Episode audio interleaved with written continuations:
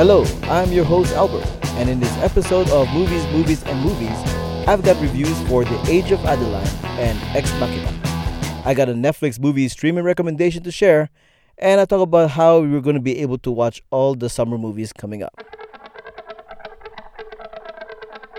The Age of Adaline, directed by Lee Toland Krieger, written by J. Mills Goodloe and Salvador Paskowitz, starring Blake Lively, Michiel Huisman, and Harrison Ford. A woman of the early 1900s, via a miraculous moment during an accident, is suddenly unable to get old. Living a solitary life of hiding her secret, she meets a man that might change all that. If there's one thing this movie really gets right, it's the tone.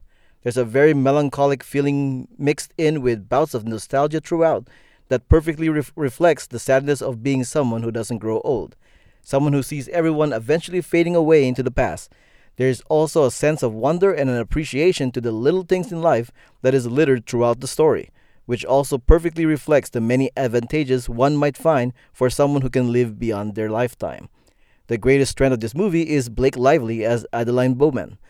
Lively talks and moves about in a very subtle but, partic- but particular way that it seems like she is trying to channel acting like an old and wise person that is trapped in a much younger person's body. There were so many things that it does feel like there were so many times that it does feel like I'm watching an older person, like when Adaline was talking to her daughter Flemming, played by Ellen Burstyn. I was fooled enough to think that Adaline was the older woman, while Flemming seemed like the young adult. As good as Blake Lively is in the role, the story itself is rather clumsily told. Despite some really beautiful moments, there are some unbelievable plot points, uninspired character interactions, and two on the nose themes.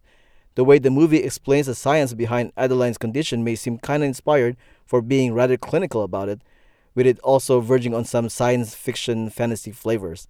But then there are moments where the movie just tries to beat you over the head with its singular theme, that I believe the whole story could have been told in a third of its running time, and it would have gotten the point across just as well. I wish I could say that The Age of Adaline is an absolute must see, because there were some truly wonderful things about the movie what that was he was able to convey. It's just a shame that there were enough flaws in it that hampered what could have genuinely been a really great film. The flaws being mostly about the plot involving Michiel Huisman's character. The movie tries hard to create some chemistry there, but it felt more like a traditional Disney fairy tale about strangers falling in love with each other during an unbelievably short period of time.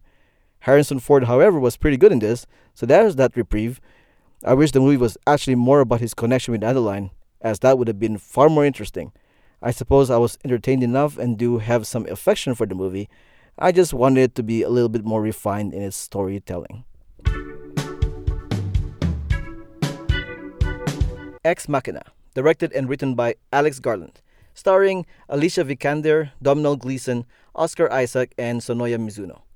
A young programmer is selected to visit his tech genius boss to help with a breakthrough in artificial intelligence, which is embodied in the robot frame of a female. Needless to say, things get complicated. There's a lot of movies about robots and artificial intelligence, and it seems like every angle has already been taken. This one, however, somehow feels a little bit more fresh, despite the fact that it borrows from many other movies. It works really well because this has so many different subtle commentary seemingly running through every single aspect of the story. Themes about humans and machines, men and women, spying and the perception of privacy, self preservation and extinction, and so many more topics of discussions that will creep out of this movie. If a robot can speak, act, and think like a human, are they actually human? Are humans just like robots in that they speak, act, and think because of the body's chemistry? These are just a few things this movie will make you wonder about.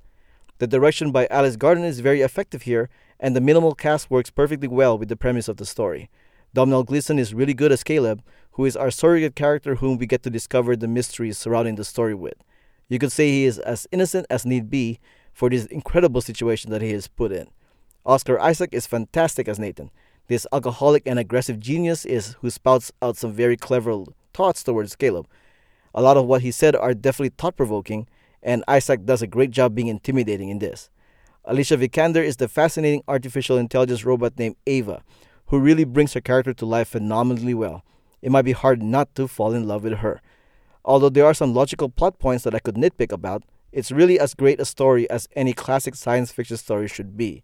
There's a lot of smart dialogue here, interesting plot revelations, and some very, really memorable scenes.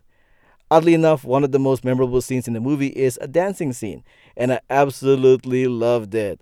Ex Machina is easily a movie I won't be forgetting anytime soon. I mean, this is after all a movie that wants to make you think about it and then makes you want to think about it some more.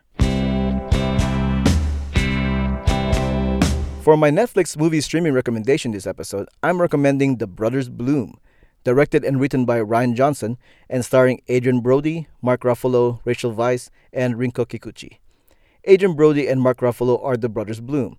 They are arguably the best conmen around and have elaborate scenarios that only makes things interesting.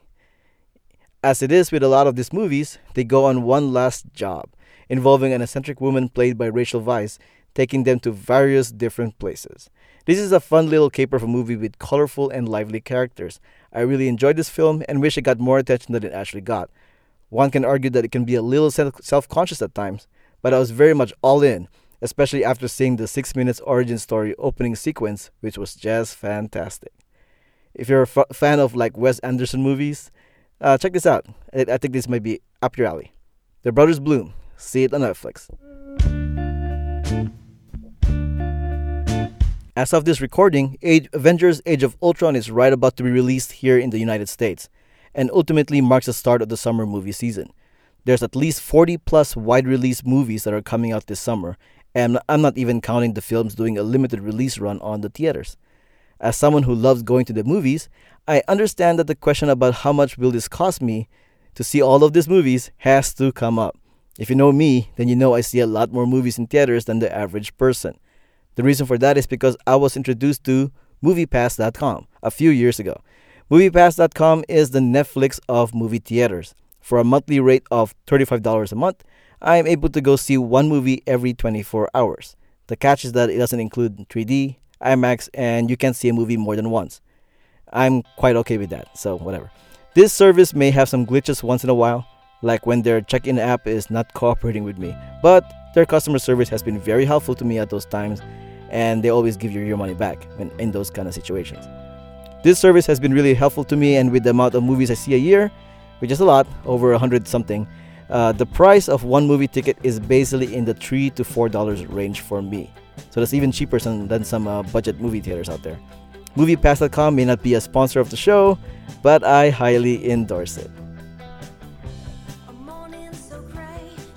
Well, thanks for listening. My name is Albert Patrick, and you can find me on Twitter and Instagram at Albert5x5. And please check out my other projects, which you can find at whowhatwhereswhy.com. Music has been provided by the Y Axis. Check them out at thyaxis.bandcamp.com. Until next time, this has been an episode of Movies, Movies, and Movies, which is part of the Who What Where's Why.com network.